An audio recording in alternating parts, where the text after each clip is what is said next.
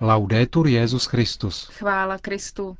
Posloucháte české vysílání Vatikánského rozhlasu v pondělí 17. září.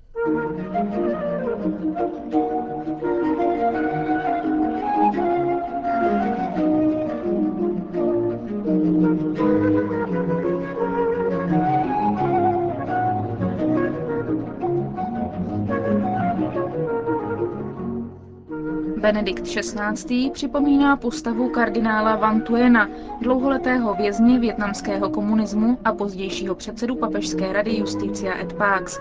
Jehož beatifikační proces bude v Brzku zahájen. V Castel Gandolfo se sešli bývalí studenti profesora Ratzingera Benedikta XVI. Rumunská pravoslavná církev má nového patriarchu. To jsou hlavní témata našeho dnešního pořadu, ke kterému vám přejí hezký poslech. Markéta Šindelářová a Milan Glázer.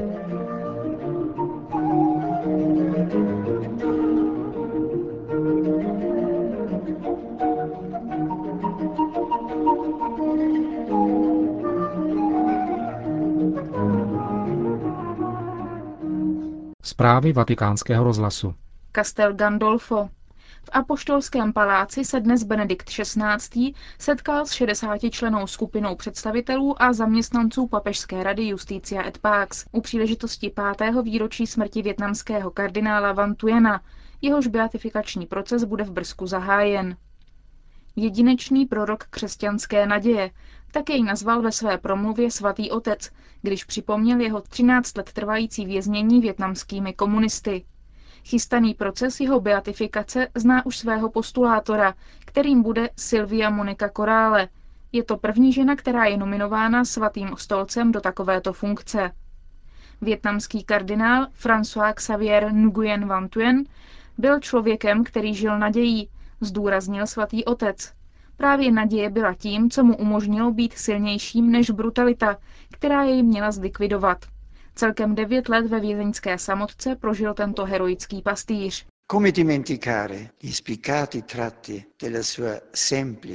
E Nezapomenutelnou byly rysy jeho prosté a přímé srdečnosti a stejně tak jeho schopnost vést dialog a stát se bližním komukoliv. Vzpomínáme na něho s velkým obdivem a na mysl nám přitom přicházejí velké vize plné naděje, kterými se vyznačoval a které dokázal jednoduše a přesvědčivě předkládat.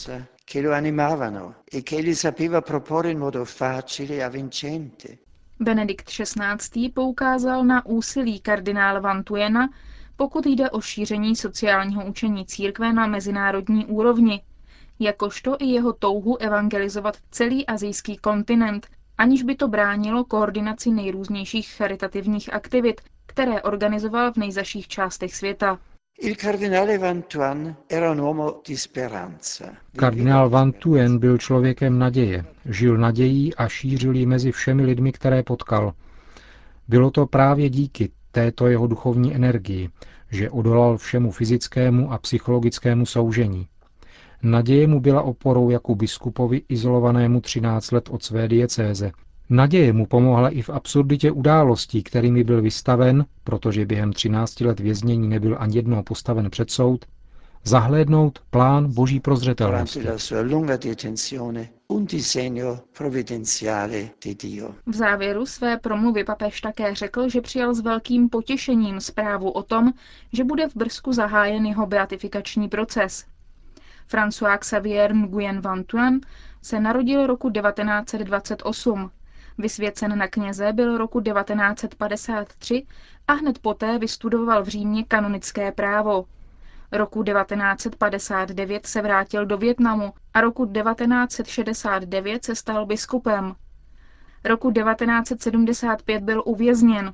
Po propuštění z vězení roku 1988 se nesměl vrátit do diecéze a v roce 1991 kdy konal v Římě kanonickou návštěvu Adlimina, mu bylo zabráněno vrátit se do vlasti.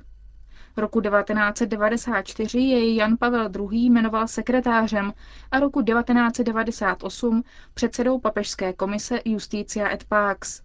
V roce 2000 jej Jan Pavel II. pozval, aby dával v postní době duchovní cvičení římské kurii ve Vatikáně a rok na to jej pak jmenoval kardinálem. Kardinál Van Tuyen zemřel 16. září 2002.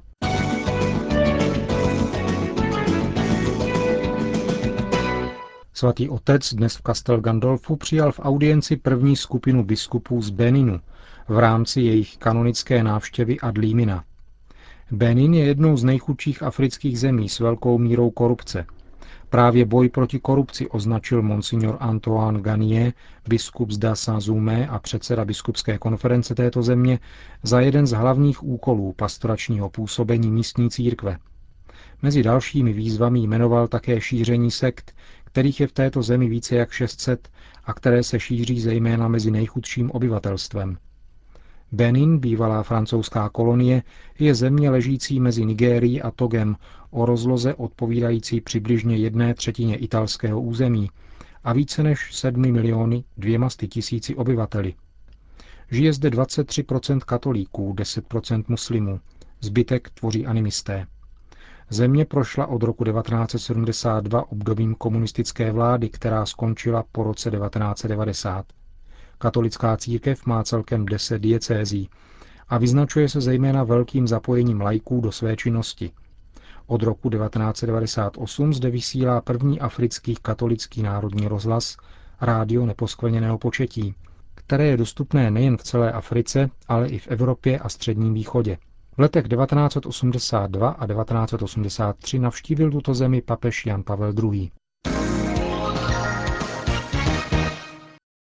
Benedikt XVI. zaslal poselství účastníkům desátého křesťanského sympozia katolíků a pravoslavných, pořádaného Františkánským institutem spirituality při Papežské univerzitě Antonianum a pravoslavnou teologickou fakultou univerzity v Soluni. Sympozia se pořádají každoročně od roku 1992 střídavě v Řecku a v Itálii. Letošní desátý ročník se konal na ostrově Tinos, kde, jak napsal Benedikt XVI. ve svém poselství, žijí bratrsky vedle sebe katolíci i pravoslavní. Papež ve svém listu poukazuje na téma letošního sympózia, kterým je svatý Jan Chrysostom, most mezi východem a západem.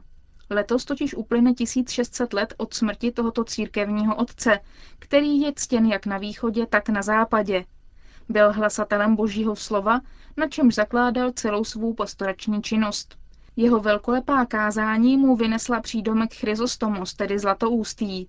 Známý je jeho přínos k formování byzantské liturgie.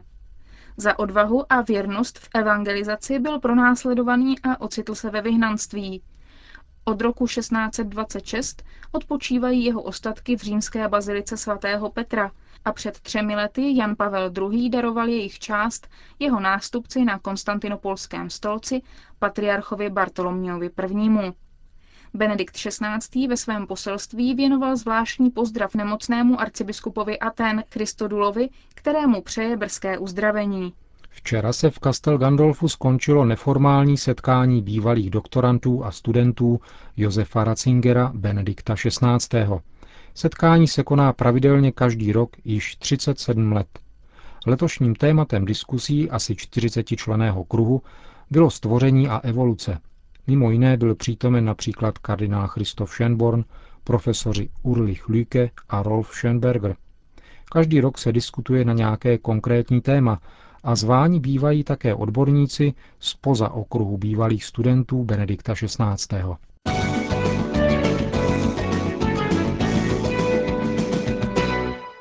Bukurešť. Rumunská pravoslavná církev má nového patriarchu. Minulý týden ve středu jim byl zvolen Daniel Čibotea, metropolita Moldavska a Bukoviny. 650-letý Čibotea je nástupce patriarchy Teoktista, který v 92 letech letos 30. července zemřel po 19 letech v úřadě. Daniel Čibotea byl vybrán ze tří kandidátů vybraných svatým synodem. Volební sbor, stávající se z duchovních i lajků, mezi nimiž jsou také politici a akademici, zvolil Daniela Čiboteu 95 hlasy. Metropolita Bartolomě jich získal 66. Vzdělaný stoupenec reforen s manažerskými schopnostmi, tak popisují někteří pozorovatelé osobnost nového patriarchy, který má tři doktoráty, dva z nich získal v zahraničí. Přes 12 let studoval ekumenismus a dalších 10 let mnižství. Je uznávaný pro svou snahu o mezináboženský dialog. I hned po svém zvolení prohlásil, že chce chránit a pokračovat v odkazu svého předchůdce Teoktista. Všechny také požádal o podporu. Rád bych také vyjádřil žádost o pomoc všem, kteří milují církev a naši zem, protože patriarcha nepracuje sám, ale společně se synodem, se všemi duchovními rumunského patriarchátu, s mnichy a mniškami, s věřícími, se všemi našimi instituty misionářskými, kulturními i sociálními a s rumunskou společností obecně. Potřebujeme vaše rady, vaši podporu, potřebujeme spolupráci vás všech. Řekl po svém zvolení nový rumunský pravoslavný patriarcha Daniel. Větnam. V Hočiminově městě, dřívějším Saigonu, které má okolo 8 milionů obyvatel, žije na 2 miliony imigrantů. Fenomén migrace uvnitř Větnamu stále vzrůstá. Do Hočiminova města míří z různých důvodů a z různých náboženských prostředí. Jedno mají společné, chtějí si tu vydělat na živobytí. Otec tam z farnosti Mautam řekl agentuře Asia News, každou neděli slouží mši pro 300 imigrantů. Farnost pro ně a jejich děti také organizuje sociální a pastorační aktivity. Velmi dojímá vidět je, jak horlivě navštěvují nedělní bohoslužby. Jejich děti jsou křtěny a přijímají svátosti. Jejich životům to pomáhá získat morální a duchovní směr. Okolo naší farnosti je na tom mnoho lidí sociálně velmi špatně. Místní autorita je neschopná si s problémy poradit. Ale pastorační rada farnosti a já tu provádíme naše aktivity od roku 2005. Otec Dong z farnosti Fulam, kterou loni navštívil kardinál Sepe, zase řekl, že je dobré vidět imigranty brát vodu z pramene pomocí farní pumpy. Tito imigranti vyznávají různá náboženství. Celkový počet farníků je 7 tisíc. Kromě toho je 3 tisíce imigrantů. Máme tu hodiny přípravy na manželství. Každý den se jich účastní přes 500 mladých lidí, kteří se tu učí katechismus a sdílejí své životní zkušenosti. Nedávno jsem od německé katolické církve obdržel projekt, který nám pomůže hledat potřeby mladých lidí a imigrantů. Podle sociálního pracovníka Wu Mi příchod otce Tama do farnosti znamenal obnovu. Otec Tam totiž sebou přinesl nový elán a díky tomu má teď farnost řadu pastoračních aktivit pro různé skupiny lidí. Ve farnosti je také 22 katechetů. Praha.